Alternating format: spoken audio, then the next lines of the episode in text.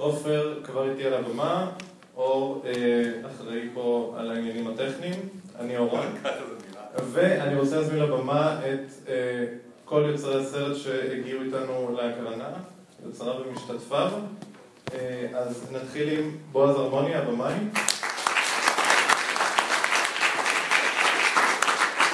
אני רואה את ליאור פה, ליאור לברמן, התסריטאי.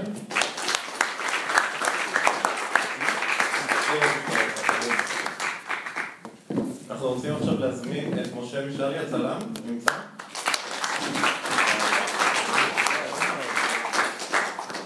איתי זבולון.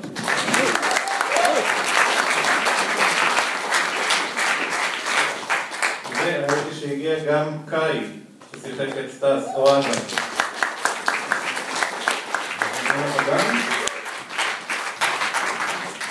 טוב, בשבילי זו פעם שנייה ולא ראיתי את הסרט שנה והוא עדיין עבד עליי פיקס. מה שאני הכי מחבב זה שכשהמצחיק צוחקים, כשמותח נמתחים, כשדם אז משפריץ. אנחנו רגילים לסרטי ז'אנר ישראלים שהם רוצים להיות כל מיני דברים, לדעתי הסרט הזה מצליח להיות כל מה שהוא רוצה. וזו שאלה בעצם, נראה לי שאלה חצי כללית. למה דווקא לבחור בתמהיל הזה של קומדיה ומתח, או קומדיה וחלקים של אימה וגור, ומה הרפרנסים שלכם? כי אנחנו יודעים שזה לא בדיוק שהקולנוע הישראלי שלנו מלא עדיין במספיק כאלה סרטים. כן, רפרנסים, כאילו, כן, צעקה זה אחד הסרטים ה... האמת שלפני כמה זמן ראיתי צעקה, פתאום ראיתי שני שוטים שלנו בצעקה, אז כאילו זה היה, כן, אני לא אגיד את זה. וג'ון לנדיס שאני מת עליו, כשהוא כאילו, בריין דה פלמה, דברים שכאילו, זה הרפרנסים בגדול, האזורים האלה, שרמי, כאילו, עונה על השאלה שלו? לא, כאילו, מה השאלה? החלק הראשון? על העניין של איך מערבבים מתח ואימה. באיזשהו מקום, זה קצת מאכיל אחד את השני, זאת אומרת, כמה זמן אתה יכול להשאיר בן אדם במתח כל הזמן בלי לשחרר לו? וכשאתה משחרר, אז בהומור, אז גם ההומור יותר מצחיק וגם המתח כאילו יכול להיבנות עוד פעם באיזושהי נקודה, זאת אומרת, במדרגות כאלה. החוויות שלי בצבא היו כאלה, הומור ומתח, זאת אומרת, אימה ומתח, זה היה אימה והומור, זה היה כאילו, הדרך שלי להתמודד עם האימה הייתה הומור, הרבה הומור שחור, אז כאילו זה זלג פנימה, גם בתסריט, גם בדימוי, זה כאילו התמודדות כזאת. כן, תמיד כשיש סרט אימה, אז נראה לי טוב לטבל אותו עם הומור. בכלל במדינה שלנו, שאנחנו רגילים להיות בחרדה כל הזמן, אז לבוא לראות סרט ופשוט לפחד כל הזמן, זה לא נראה כמו דבר נכון לעשות. כן, זו סיטואציה שאנחנו רואים אותה דרך העיניים של הגיבור, שעבורו זה מפחיד, אבל עבורנו זה מצחיק, אז זה ככה מאוד התאים לעשות את כל הסרט. אני זוכר פשוט שלפני, בצוק איתן, באיזה ערוץ הסרטים של יסם קיבלו מלא תלונות כי הם שידרו את מורדים. ואנשים, סליחה, אנשים באמת הזדעזעו מזה שיש חיילים מתים בטלוויזיה. והשאלה היא אם אתם לא מפחדים, כי הרי כל דקה הדברים האלה יכולים להתהפך, והאם זה משהו שחשבתם עליו, או שבכלל התעלמתם ממנו לחלוטין במהלך העשייה. האמת שהיום פעם ראשונה שחשבתי על זה, כאילו, כי היה עכשיו הרבה... כשאתה אומר היום אתה מתכוון עכשיו. עכשיו בהקרנה, כן, כי היה עכשיו אירועים סכינים. ופתאום זה התחבר לי כזה רגע. אז כאילו אמרתי, אוקיי. אני לא, כאילו, לא יודע, אני לא רוצה להיות רציני מדי, כי זה לא יודע, רציני, אבל זה כאילו, אני לא יודע, כאילו, אני לא היה לי בעיה עם הסרט, זאת אומרת, אני שלם איתו לגמרי. אני שלם החברה שלנו, שלמה איתו, אז אני לא יודע, כאילו, זו לא תשובה שאני מאמין שזה, כאילו, בעיניי... הדברים שעשינו בסרט, כאילו, יש בהם אמירה, לא סתם חיילים מתים, כאילו. אם סרט כלשהו מצליח לעורר תגובה אצל צופה, אפילו עד כדי כך שהוא הולך ומתקשר להתלונן על זה, זה טוב. אז זה לא שהייתה לנו מטרה פוליטית, לי, כשכתבתי את הסרט הזה, אבל כל תגובה שהיא, אם זה יגרום למישהו להנאה או לזעם או משהו, אז נראה לי שהצלחתי, כי זה סך הכל סרט, ואם סרט מצליח אה, להשפיע ככה על, אה, על צופה, זה אומר לפחות ש, שעשינו משהו בסדר, נראה לי. טוב, אני אמשיך עם הבחנה לגבי לפי השאלה שלי, כי ככה תמיד השאלות שלי מנוסחות, ואולי לתת מקום יותר מעודד לגבי היחס של ההשכלה לסרטי מלחמה, שאני ראיתי את זה לפני שנה, קצת אחרי אורון, אז זה היה כבר בתחילת ה... באמצע שנה שעברה, ובסמוך לאפס ביחסי אנוש, שכבר אז ראיתי שאנשים הולכים אליו דווקא בזמן המלחמה, זה לא בטלוויזיה, אנשים יודעים מה הם מקבלים, והקהל גם רוצה את הזווית הקומית. מה שמשותף ביחסי אנוש בסרט הזה, זה שסוף סוף סרטי צבא שנראה כאילו אנשים מדברים כמו שדיברו כשאני הייתי בצבא, שזה מה שחסר בחלק מהסרטים, גם הטובים, שנעשו... נגיד פער בין גבעת חלפון לאפס אקסלנוש ומסווג חריג שנעשו בשנים האחרונות. וקודם כל זה שלקחת את הסרט לגבי, ודיברתי על זה קצת בעצם על מציאת השפה של הסרט. זה סרט שכמו אתה אומר, למה חיילים מתים, זה לא מתים בגלל האויב, הם מתים בגלל הבעיות של החברה הישראלית, גם נוכח המציאות המלחמתית התמידית שלנו, גם בשנה שעברה אירועים, עכשיו יש אירועים שנה הבאה. זה גם סרט מלחמתית, אבל זה גם כל האלימות שבו, זה מאוד נבנה כסרט חניכה של ילד שלומד להתנתק מהאימא שלו סוף סוף, אגב, השפעות, אז אני חושב שאיצ'קוק, גם דרך התחנות ביניים שאמרת, כן, טוב, זה... זה ברור גם הנרטיב וגם חלק מהשוטים שהוא פיתח נמצאים בזה ככה. זה כאילו סרט כאילו אופטימי ככה על כמו של אדם, אז זה גם לעבור לשחקנים שהוא שתי דמות אחת שבונה את עצמם כבן אדם, ובכלל שמאבד את עצמם, שמעניין לדבר על זה, איך נותנים את זה, וגם על הבנייה של ההוואי הצבאי, גם בדרך התסריט וגם דרך העבודה של השחקנים. בקשר לזה שהסרט הוא מאוד ישראלי, באמת המטרה שלי הייתה כשכתבתי את התסריט הזה, זה לכתוב סרט אימה, כי אני אוהב לראות סרטים כאלה, אבל לא לכתוב סרט שהיה אפשר לקחת את הדמויות, לתת להם לדבר באנגלית, לשים את ההתרחשות בלוס אנג'לס או איפשהו, ושזה יהיה אותו סרט. רציתי לכתוב סרט שבאמת יכול להתרחש רק פה, עם דמויות וטיפוסים שאתה רואה רק פה, עם, עם אתה יודע, אם תגיד למישהו שיצפה בזה בחו"ל וינסה להבין מה זה חייל בודד או שבוע שבוע, לא יהיה לו מושג, וכל מי שרואה את זה פה בארץ הוא כן מרגיש שהוא עבר את זה, או שהוא מרגיש את האנשים שהוא מכיר, מכיר את הדמויות שהוא רואה בסרט. אז זהו, אז באמת המטרה הייתה ליצור משהו מאוד ישראלי. האמת היא שהדינמיקה הייתה נורא טבעית, כי כולנו נורא מצחיקים וטיפשים, במובן הטוב. והיה טשטוש גבולות מאוד נחמד בין התפקיד בסרט לבין הדינמיקה שהבאנו על הסט. אז כאילו, אסף כל הזמן עקץ אותי שאני אשכנזי מת, ואני עקצתי אותו שהוא בלטה, כאילו, פשוט שיחקנו כזה, דחוף אותי אחד את השני מעבר לטייקים. וזה יצר איזה קו נורא מגניב, מעבר לאקשן ולקאט.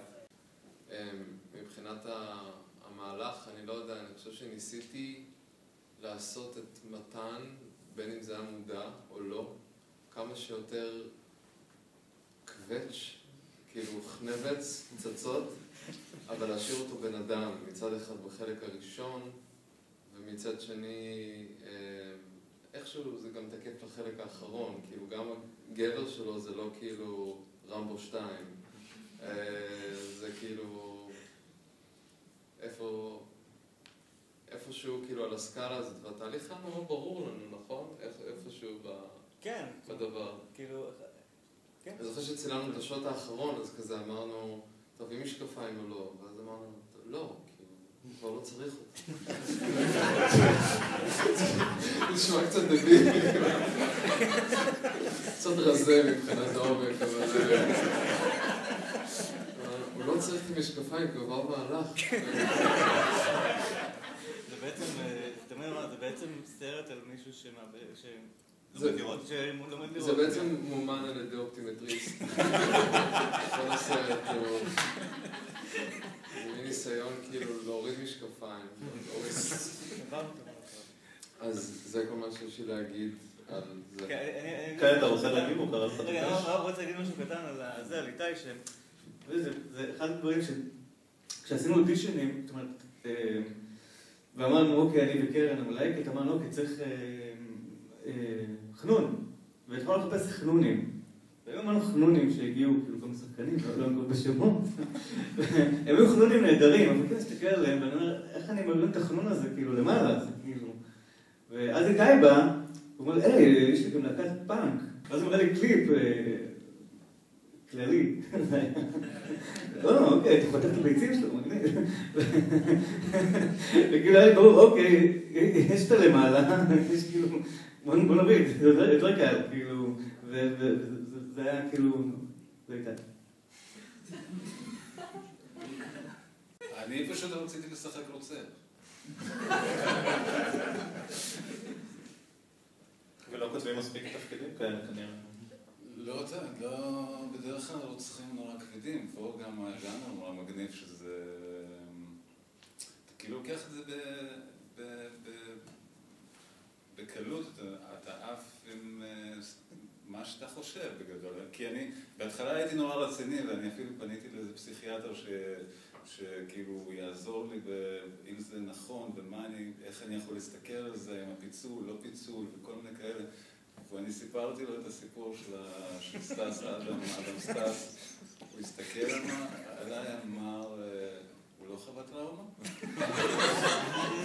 ואמרתי, לא, זאת האנטנה. אוקיי. והלך. אה, אז הבנתי שלא, זה לא קשור. כאילו, זה לא, לא באמת, זה היופי, כאילו, תכלס. כאילו, לא צריך, זה לא איזה... והוא עובר, והוא תהליכים, זה כאילו, עובדה, יש לו פיצול, קבלו את זה. וחוץ מזה היה ממש כיף, הם היו נורא מצחיקים, כי אני גם, על הסט הייתי מאוד כזה סטאסי, אז הייתי כזה בהתבוננות, והיה כיף לעקוב אחריהם, הייתם נורא מצחיקים. רציתי לשאול לפני זה אה, על המשולש עבודה של אה, תסריט בימוי וצילום. אה, אני נכנסתי לתפקיד שהתסריט היה גמור, אבל בעצם תהליך די רגיל, שברגע שמתחילים לעבוד על ה- מה שנקרא shooting script ומתכננים איך לצלם, אז כמובן יש שינויים ש...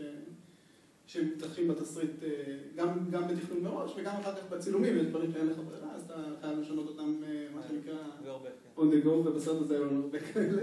אה, האמת שאם אם כבר דיברנו על מורעלים, מורעלים אגב, זה סרט ישראלי, גם קומי, על בסיס שמשתלטים עליו זומבים. אני רוצה לעשות... כמו במסווג חריג. זהו, אני רוצה לעשות סקר קצר. מי פה חשב שהוא הולך לראות סרט זומבים, או שבאיזשהו שלב יבואו זומבים? מה, מה, מה לא בסדר איתנו? אני גם, כן, אני גם.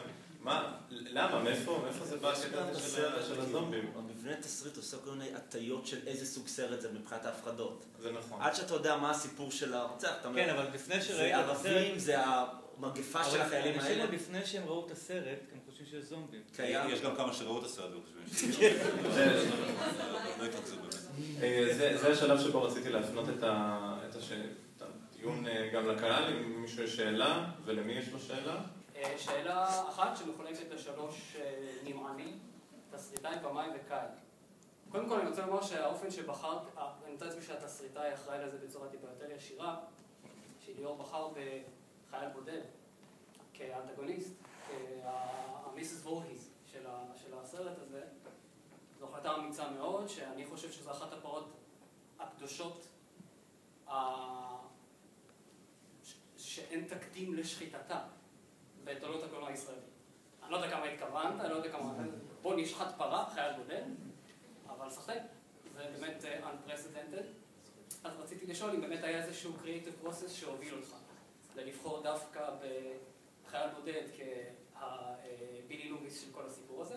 בכל הנוגע לבמאי, איך ניגשת יחד עם הצלם, הייתה הסצנה שהוא נחשף, שהיא מדהימה. כאילו גורדון וויליס שם בחושך, סחתן. אה, גם מאוד אה, ברמת הבימוי, מאוד אני ווילקס, מאוד מיזרי, כשהוא מדבר בשוט הזה. מה הוביל אותך וגם כן איפשהו את הצלם, איזה החלטות עשיתם כשהחלטתם לביים את קאי, וקאי, מה אתה חשבת בך בין עצמך כשחקן, כשאמרת, אוקיי, יש לי קודם כל דמות של אנטגוניסט, שבקולנוע הז'אנרי הישראלי כמעט ואין כזה דבר, האחד, הרוצח. תמיד זה זומבים, תמיד זה מסה, תמיד זה קולקטיב כזה, שפה יש אחד, כי זה סלאשר, זו המסורת, זה ה... אה, זה קלאסיציסטי מהבחינה. מה... What was your creative process, כשחשבת על זה? כולם שמעו, כולם הבינו? אנחנו מדברים על אה, דמות האנטגוניסט ולמה היא חייל בודד. בין כל הסטאז'ים שלי יצא לעשות בצבא, הייתי באמת בבסיס אחד שאמרו שם שהאנטנה אסור להיות לידה יותר משבוע רצוף, וזה נראה לי כמו רעיון מעניין אה, להתחיל סרט. אה, אז רציתי לחשוב איזה דמות תישאר שם יותר משבוע כדי שזה יתחיל להשפיע עליה. ואז חשבתי על חייל בודד שלא לא התאימו לו כל המסגרות שהצבא הציע לו, ושם היה לו משהו, סוג של בית, ופשוט נשאר שם, ועד שזה התחיל אה, לחלחל ולשחק לו עם הראש. אה, יענו, רציונל טכני נטו. איזה דמות הגיונית תישאר שם. כן, לא, לא, חבל. יותר מ... יותר מ... מה- ירגיז, אה, מה ירגיז את סתם החברה שאלה... זה פחות החברה הישראלית, יותר המגזר. דרך אגב, המקום שצילמנו פה זה אחד המקומות הכי הזייתיים בעולם. זה... לא שאלתם את זה. כן, כן. אנחנו זה נורא מצחיק, כי חיפ- חיפשנו, התחלנו לחפש מקום, ואז אה, אח שלי ששירת שם באזור הביא אותי לבסיס הזה, המקום, הבסיס הראשון שראיתי. אמרתי לו, בכלל לא מתאים ואז שלושה חודשים חיפשנו עוד.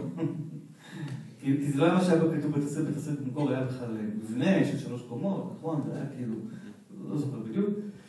ואז אה, לא מצאנו, לא מצאנו, לא מצאנו, ואז אמרנו, אוקיי, בוא נחזור. עכשיו, המקום זה על גבול ירדן, כאילו מה שרואים שם, בזה זה ממש, מיטה יושב על הגבול, במושב, צמוד למושב שנקרא ירדן, אז בעמק ב- בית שאן, עמק המעיינות, הם עכשיו קוראים לזה. אה, זה מקום איום ונורא. זה צילמנו ביולי-אוגוסט, אה, היה שם כאילו, אה, והיה דיר צמוד. וכאילו, עם, עם ריחות, כאילו, כשיש נעים אז יש ריח, כאילו, אז עד שכאילו זה, והיה שם נורא חם, וזה מקום, זה עכשיו, המקום עצמו היה פשוט חורבה. אה, לא היה גגות למבנים, לא היה כאילו, זה לא, סבבה, כאילו, מצלם את התקרה וכל מיני פתרונות אה, מגניבים כאלה, ובאמת הרעיון ללכת עם העליבות ולהשתמש בה, כאילו, לרתום אותה אלינו, ו...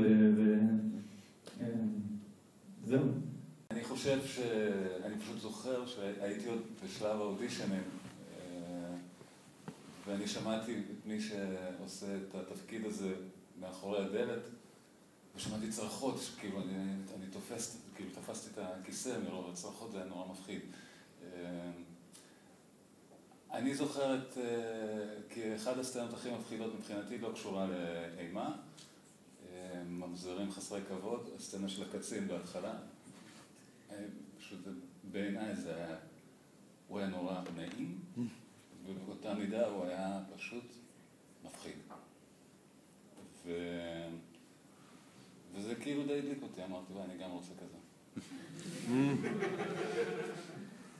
אמ, עכשיו, זה היה כאילו מבחינתי התפיסה שלי של, ה, של הפסיכופת, הזה שלא כאילו אה, צווח וצורח ו, ונורא אלים אה, כלפי חוץ, אלא מישהו שהוא נורא מחושב, והוא כמו נחש, הוא באיזשהו מובן שהוא הוא, הוא נורא רך ונעים, ו, ואתה לא שם לב, והוא חונק אותך. כאילו לא שחוויתי משהו כזה. עוד שאלות מהקהל? כן. אה, ככה, יש לי שאלה, אה, פחות או יותר לכולם, אוקיי? אה, אני הרגשתי שהסרט הצליח להעביר איזשהו הלך רוח אה, צבאי וישראלי מאוד מאוד אותנטי, שזה היה מאוד יפה לראות, אני מאוד נהניתי לראות את זה. אה, רציתי לשאול אם, אה, אם זה היה קיים כבר ברמה של התסריט, או שהיה עבודה עם עיטורים. אז עד כמה, עד כמה הסרט היה מדויק ונאמן לתסריט, ואיפה היה חופש אה, אומנותי לשחקנים וכו'? אם בכלל. איתי יענה. הבסיס היה בתסריט, אבל בחזרות מצאנו את עצמנו משייפים המון ביטים. המון give and take, המון uh, פניות בסצנה, המשפטים, מחפשים את המשפט האורגני, את הפעולה האורגנית, את מה שמייצר את המעבר בסצנה. אז במובן הזה ליאור יצר עולם, ואנחנו אה, עשינו אותו הכי אותנטי לנו, לגוף שלנו, שזה יהיה לא עשוי. כי כשאתה לא מבין מה שאתה עושה, רואים את זה, וזה מרגיש לא נוח. אה, וגם, אה, כן, המצאנו קצת בדיחות, המצאנו קצת סלנגים, המצאנו קצת אה, רגעים, אבל הבסיס היה קיים. איפה שזה לא היה נוח, אז אלתרנו את זה. היה איזה חופש, כאילו, אתה יודע, להוסיף, לא יודע, בועז נתן חופש, כאילו, לעשות את זה שלנו. אני חייב לשאול רגע של אלתור. האוך, כשאתה נופל מהחלון, בסאונד, ב-ADR, זה היה זה היה בתסריט? זה ב post sound, זה מוקלט. זה פשוט, אה, הטייק רץ, ואז קפצתי מהחלון שהקלטנו post sound, והוספתי אוך. מקסים. ובום. ונירו בנהג מונית.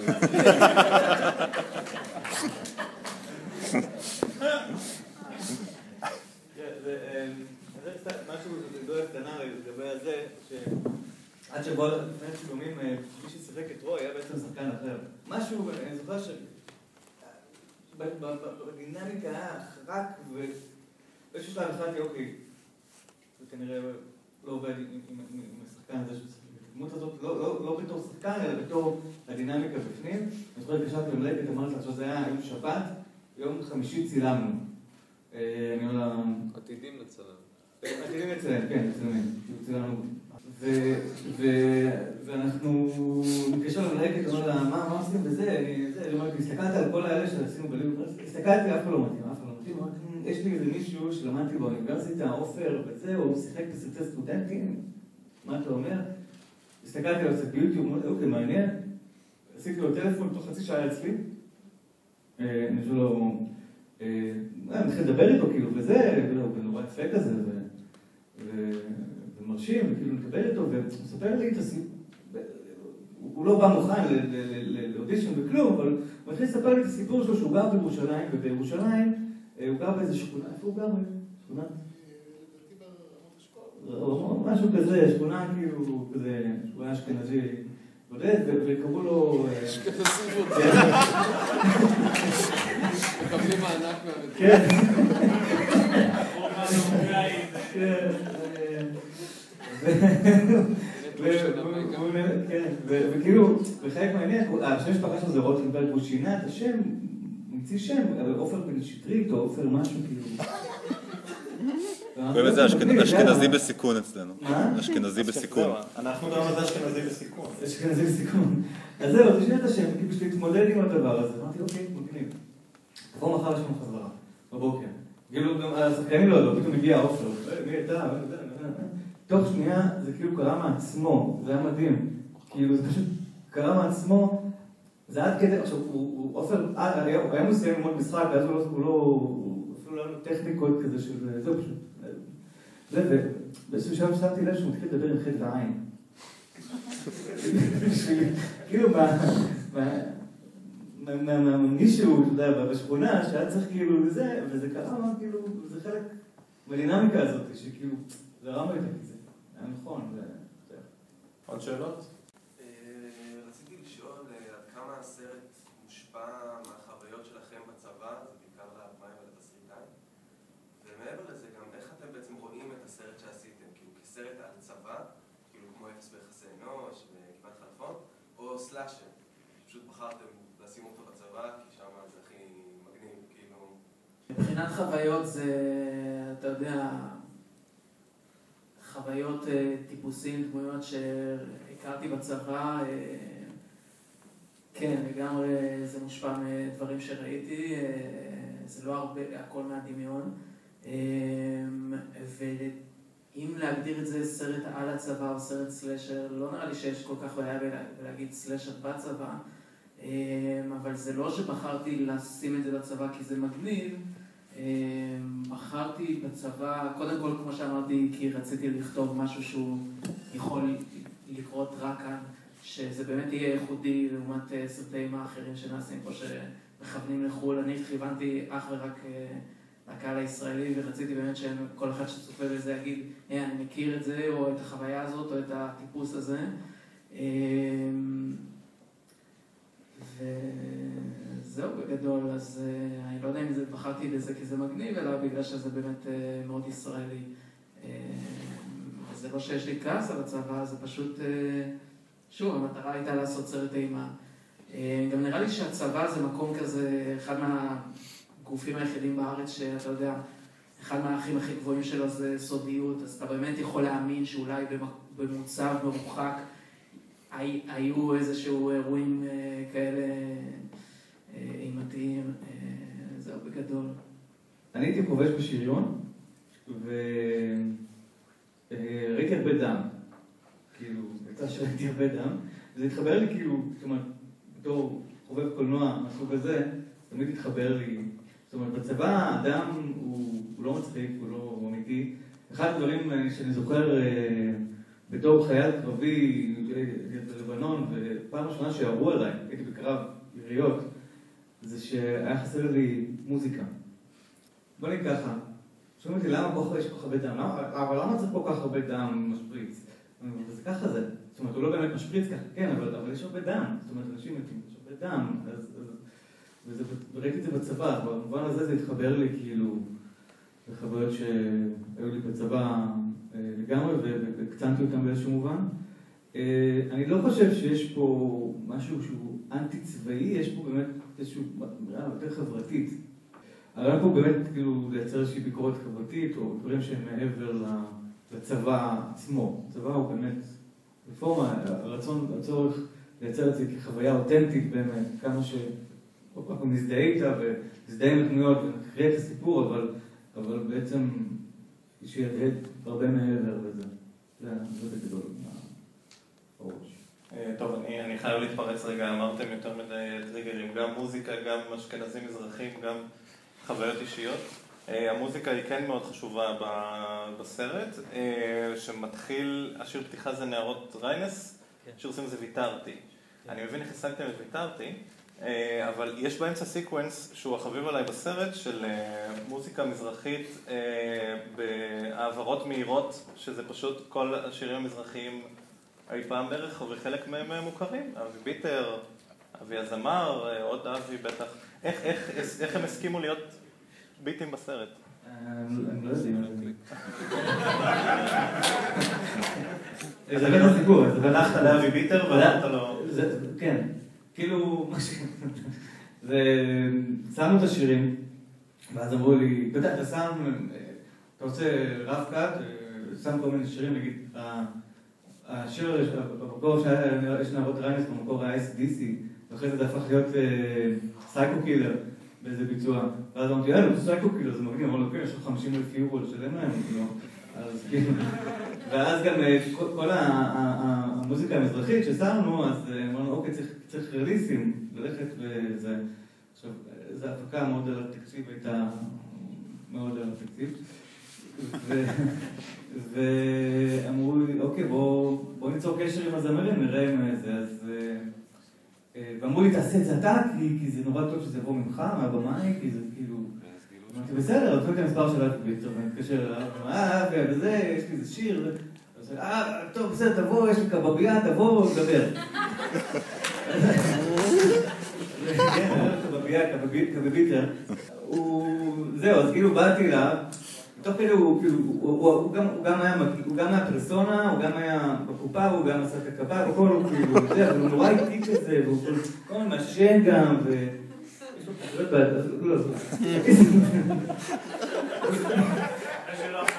זה לא... הוא איש נורא נחמד, אין לי זה, אבל הוא טיפוס כזה, זה, ואנחנו מדברים וזה, והוא אומר, טוב, אני אעשה לך קבב, טוב, אוכל וזה, לא טוב, אחרי זה, אחרי זה, חצי שעה של דיבורי שחק, הוא טוב, מה אתה צריך? אז הכנתי לו, הוצאתי לו כזה ריליסים כזה, שצריך לחתום עליהם, יש לו שלושה שירים בפנים, תחתום. כי הוא אמר, סבבה, אני אחתום בכיף, כאילו, אם תקבלו פעם כסף, תביאו לי משהו כזה. אז- ואז אני אומר, אוקיי, ואז הוא יושב וזה, אוקיי, זה- מילים שלי, לחן לא שלי, לא אכפת לך. חד לכם טורקי עממי, לא? כאילו. בסוף הוא כתב משהו אחד. כאילו זה, ואז פשוט חילקנו לשלושה חלקים מתוך השיר שפשוט מפורקים. סליחה.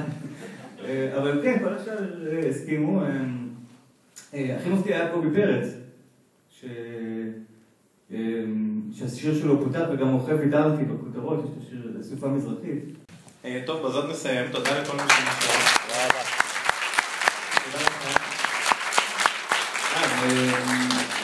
ב-15 אנחנו יוצאים בסרט הקולנוע, אז... אה, סגרו לך. סגרו לך בפנים, והיית חברים. תודה רבה שבאתם לראות ושנקראתם. תודה לסריקה על העבודה.